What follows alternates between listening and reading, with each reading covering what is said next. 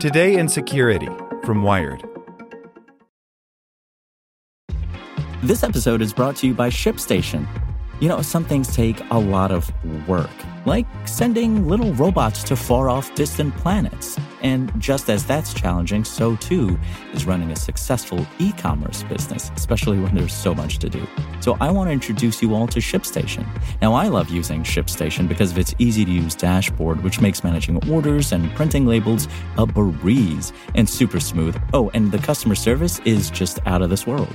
It's exactly what you need to help grow your business. Sign up for your free 60-day trial at shipstation.com slash technews. That's shipstation.com slash technews. As a longtime foreign correspondent, I've worked in lots of places, but nowhere as important to the world as China. I'm Jane Perlez, former Beijing bureau chief for the New York Times. Join me on my new podcast, Face Off US versus China, where I'll take you behind the scenes in the tumultuous US China relationship. Find Face Off wherever you get your podcasts. Welcome to the spoken edition of Wired. Amazon tests out two tools to help keep its cloud secure by Lily Hay Newman.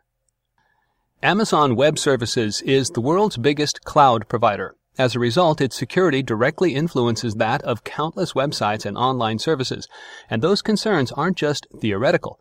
Dangerous lapses happen all the time. Customers store all sorts of datasets and raw information in AWS repositories, which then become part of their own infrastructure. If a company makes a mistake in how they set something up, or they don't understand the full implications of an AWS feature, it can expose them to the risk of unauthorized access and data exfiltration. AWS account misconfigurations have exposed everything from voter registrations to FedEx customer data, insurance information, and even the systems of the massive accounting and consulting firm Accenture. Two new tools might help alleviate the problem, though.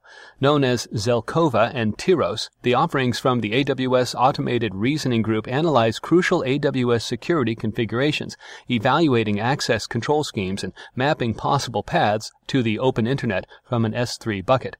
They also offer automated feedback on the practical ramifications of different setups, helping administrators avoid dangerous errors.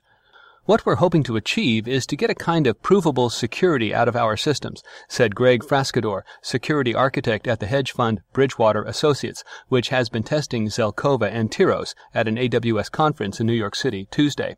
By provable security, I don't mean that what we get out is infallible security. Instead, what we're trying to get is a formal analysis and a methodical way that we have gone about verifying that the security controls we put into place are working the way we think they're working. Our security objective here is to stop data exfiltration from AWS. The tools provide a one-two punch. Tiros maps the connections between network mechanisms and is particularly useful for checking for unexpected access from the open internet. Zelkova, meanwhile, can create benchmarks for comparison between different S3 buckets or other AWS components, helping developers understand how permissive their setups are compared to their existing infrastructure, or a model S3 bucket. Zelkova also uses automated logic to play configurations out to their possible extremes. Together, the two tools help spot mistakes before they go live.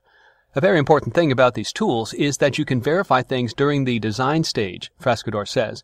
One of the things that we would really like to be able to do is security verification before we make a change to the actual AWS infrastructure, so before we put a vulnerability into the account. Frascadore and Bridgewater technology and security lead Tim Kropp note that Tiros and Zelkova are still bare bones internal tools with complicated and unfriendly user interfaces.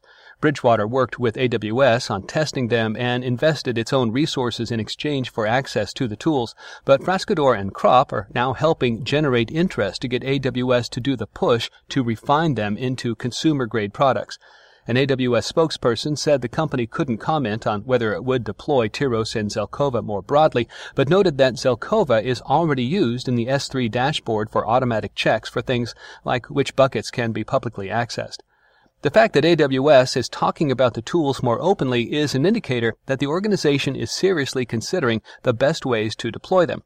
And the idea of distributing them more broadly ties into AWS Vice President of Security, Engineering, and Chief Information Officer Stephen Schmidt's larger vision for fundamentally changing how humans and data interact at AWS.